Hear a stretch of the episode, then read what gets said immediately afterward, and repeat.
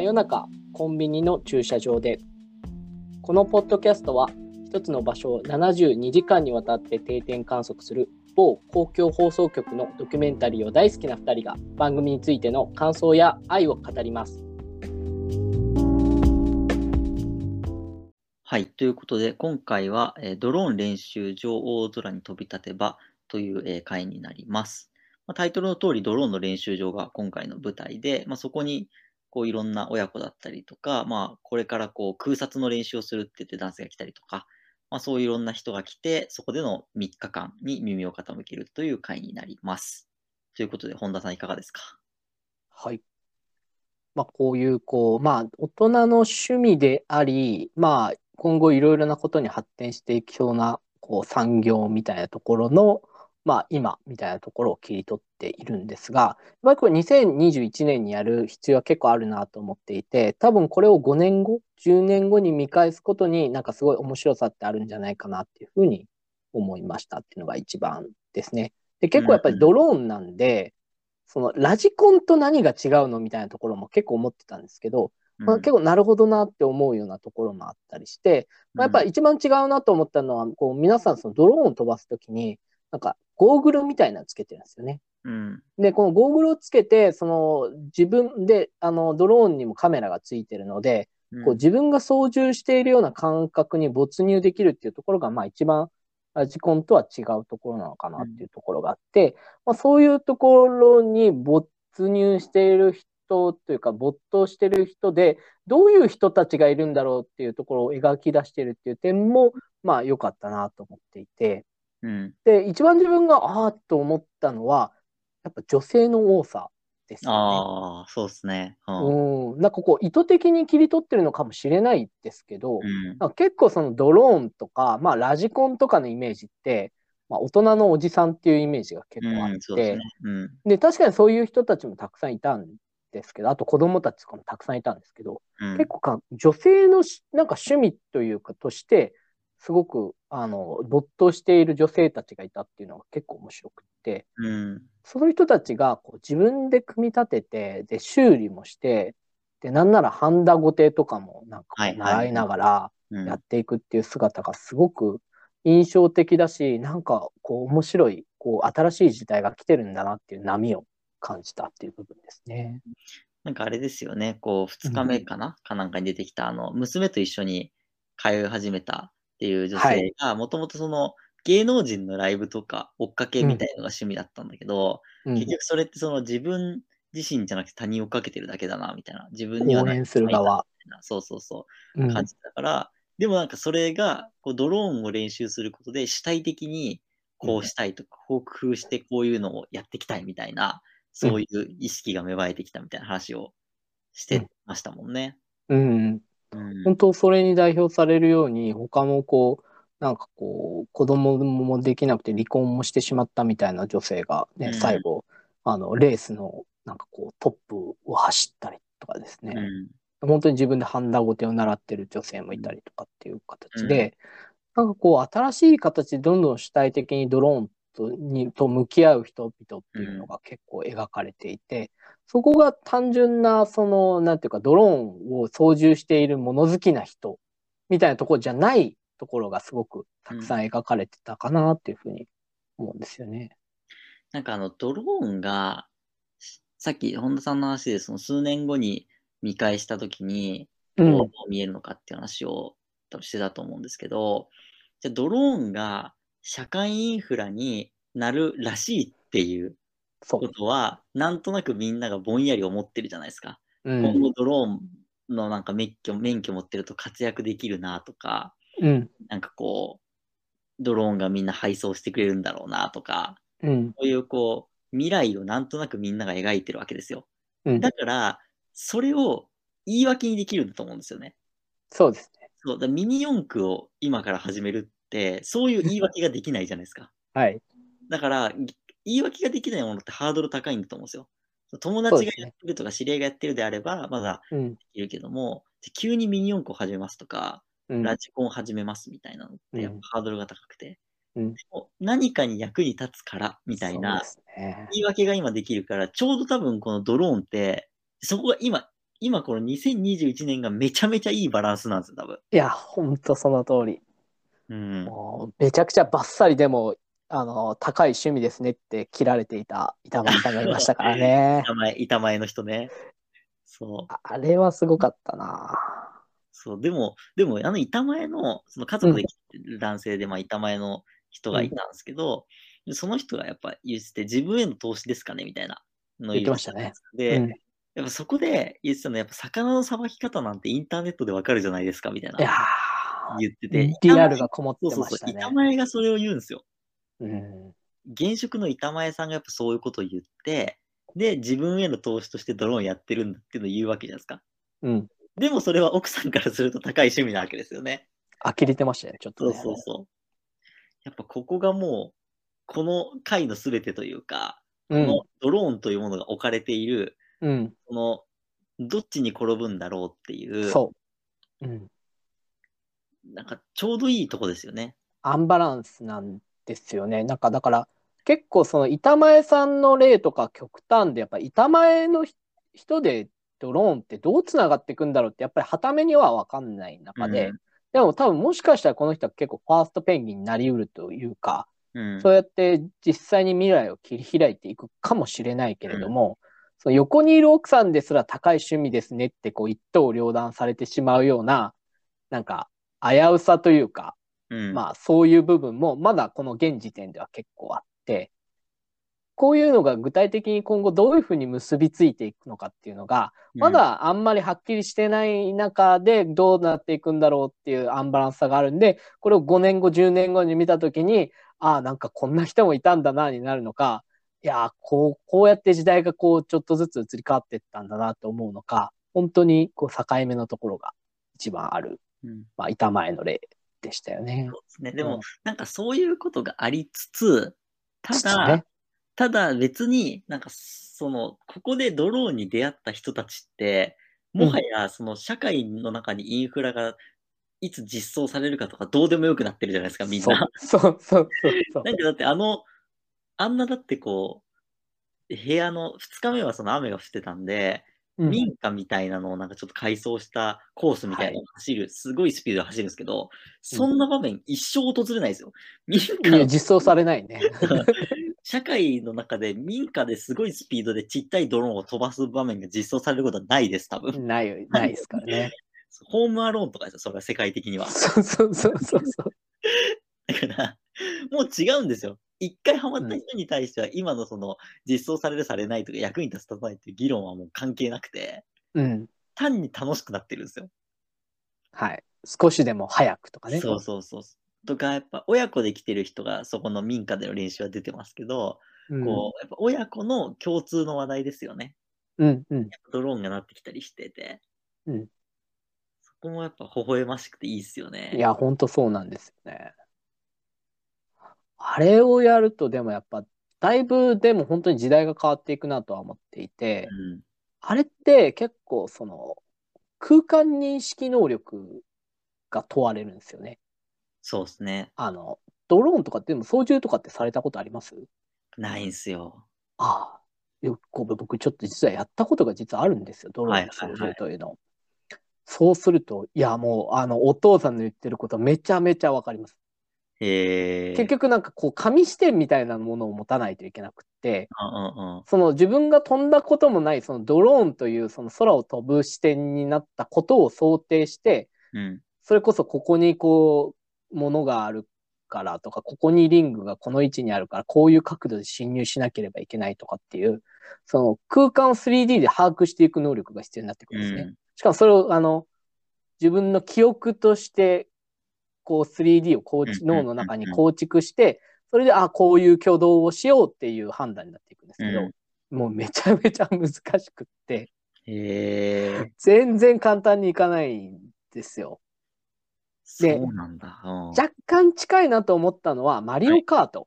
はいはいはいはい。でマリオカートってあれって結局レースの中で、あれは、まあだいぶ 2D っぽいんですけど、うん。その、ここはどう曲がるとか、ここはどういう角度で侵入するっていうのをこう、覚えるじゃないですか。そうですね。でうん覚えてどれだけここでハンドル回すかとか、うんどれだけここで吹かすかとかっていうゲームになっていって、うんそれに近いなとは思ったんですけど、うん。まあなんせそれの 3D なんで、うん。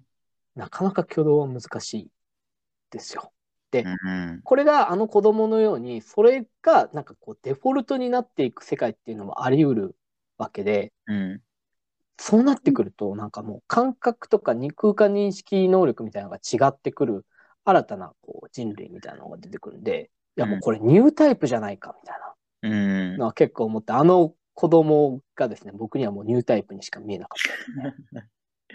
まあ、スケール感ですよね。スケール感と憑依と言うべきか、いかにその、ドローンの、まあ、これって、あの、なんていうの、ゴーグルをつけてドローン目線でね、撮影、うんうんあ撮影っていうか、まあ、運転？するわけだ。から、その、まあ、要は自分がいかにドローンになりきれるかみたいなうん。ことが重要。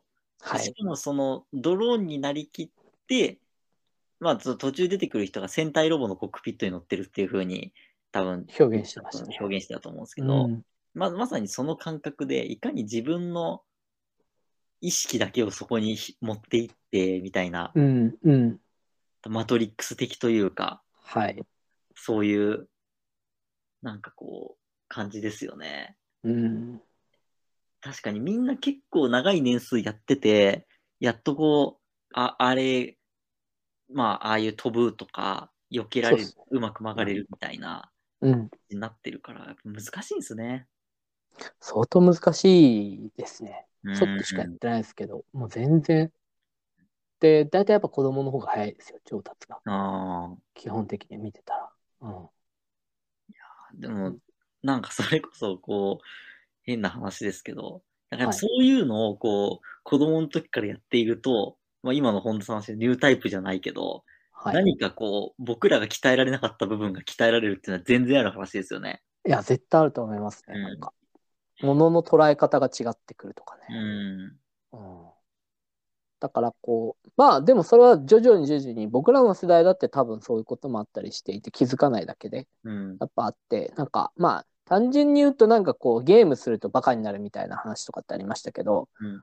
あのまあそれはなんかある方向性ではそうかもしれないけど、もう全然別の次元ではもうそれがデフォルトになっていくことのなんか凄さとかその人にはできない体験とかがあって、だからそれはなんかまあドローンだけじゃなくってさっきその板前さんがネットで魚のさばき方を知れるうん。うん。うん時代みたいな形で、はい。なんかそういう特殊な技術とか、まあ、記憶するっていうこともなんか必要になってくる世代には世界にはもうなってきてるじゃないですか要は Google で検索すれば何でもそうですね。わかるんで、単純に記憶するだけじゃなくて情報をどうやって取捨選択して使っていくかみたいな時代になってるっていうのとちょっと同じような感じなのかなっていうのがドローンを見てて思ったんですけど、とはいえこれがどこまで 社会と結びついていくかとか、うん産業として発展していくかっていうところはちょっとなかなかまだまだアンバランスなところがあるんでうん。これはちょっと見ものだなっていうかこの先の世界が見ものだなっていう思わせるような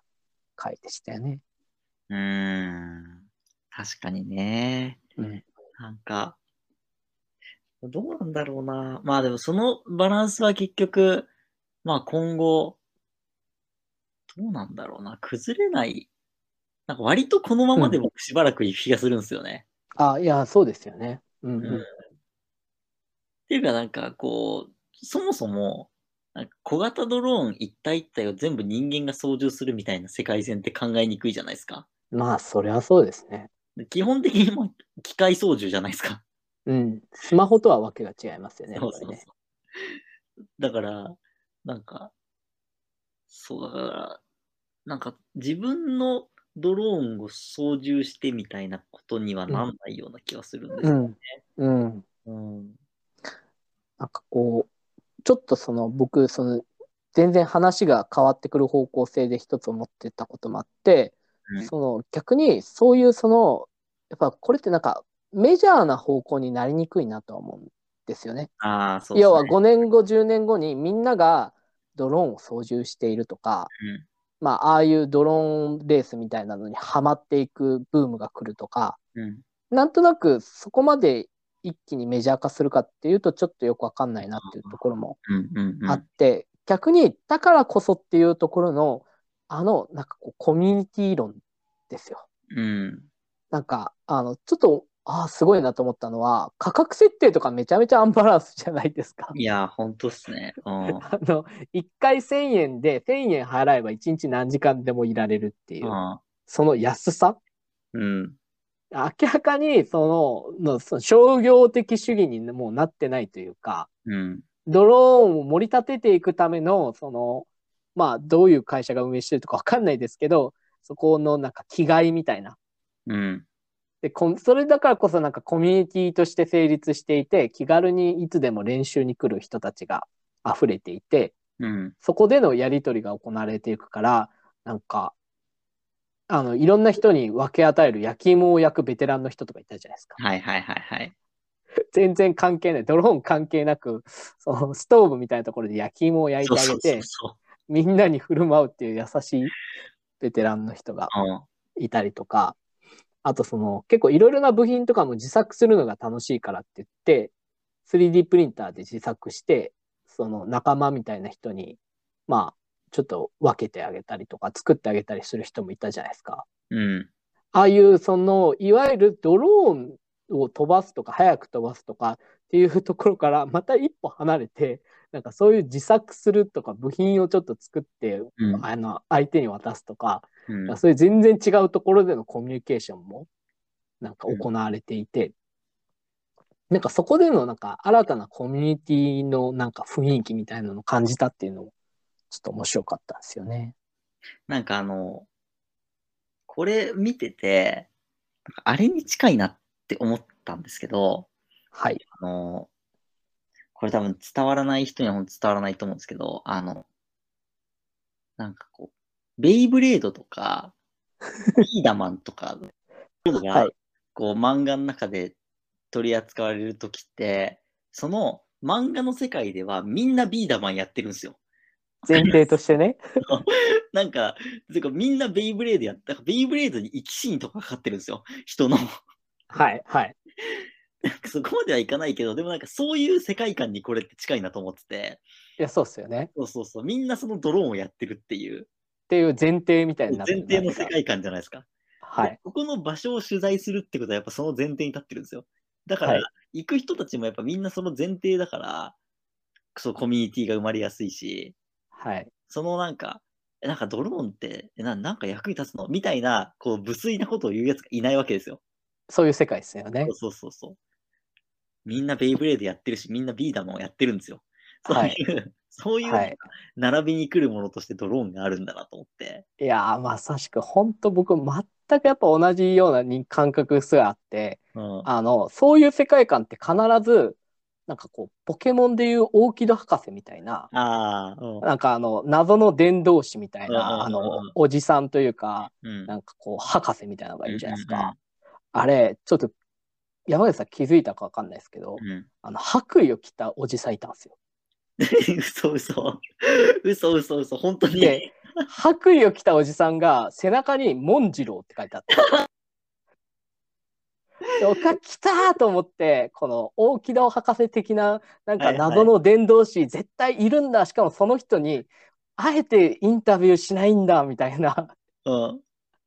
出てきてないじゃないですか、そのインタビュー出てきてない、されたて。出てきてない。モンジローでもうんあの、横切ってんすよ、モンジローが。マジか。で、僕はもう当然、モンジロー検索するわけですよ。はいはい。そうすると、モンジロー先生のツイッターには、うんあの、肩書きとして、エンタメドローンクリエイティブディレクターっていうのが、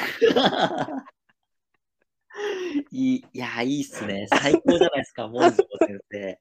やっぱドローンの伝道師で、なんか多分ツイッター見る限り、小学生とかにドローン教えてるんですよ。最高じゃないですか。はい。だからそのモンジロー先生みたいな人がやっぱりいる世界観なんですよね。そうですね。こう、それ以外何をしてるのかちょっとわからないけど、その分野に関してはめちゃめちゃすごい人ですよね。そうそうそうそうそう、うん。わかる。ちゃんと白衣も着てるというね。モンジロー先生のドローンまみれっていうホームページありますね。ありますね。それ見ましたよ。これか。それにちゃんとドキュメント72時間に見切れてますっていう報告がちゃんとある。さすがですね。やっぱり。いそう本当にでも、でもそうですよね。こうやっぱりそのドローン練習場とかこう集ってるところにやっぱ博士いないとダメですよね。そうです。なんでかいるんですよ。博士いないとダメなの、やっぱり。うん。そう。なんでかああいうベイブレードとかのやつの世界観に絶対いるんですよね。絶対いる絶対いますもんね、一人、博士。なんか、しかも本人がプレイするわけじゃないんだけど、めちゃめちゃ詳しいみたいなやつ そうそうそうそう。いるわ。いるいる。いますね、それ。ちゃんとこのドローン練習場にもいたんですよね。あいいですね。うん、いい。このモンジローをこう見切れてるのを見たときに僕はこう来たってなって、そしてその人のインタビューを放送しないっていう。そうですね。だって、モンジロー3日間いた可能性ありますからね。もう可能性はあります下手したらそうそうそうそう。常駐してた可能性ありまそすからうですよ。なのに話を聞かないっていう。そいいっすね。いやー、そこは気づかなかったな。ちょっとこれ見直しポイントですね。う。モンジローちなみに、え、一何日目に見切れるんですか？えっとね、モンジローは、あの、ちょうどそれこそその 3D プリンターで自作してた人が2日目だったかな。じゃあ雨の日か。だ2日目。雨の日のちょっと上がりき、上がり始めた時とかに、なんかこう 3D プリンターで自作とかしてるんですよっていう人がいて、はいはいはい。その人たちが話している後ろの方で白衣着てて、そこの背中にモンジローって書いてました。ちょっと見ます。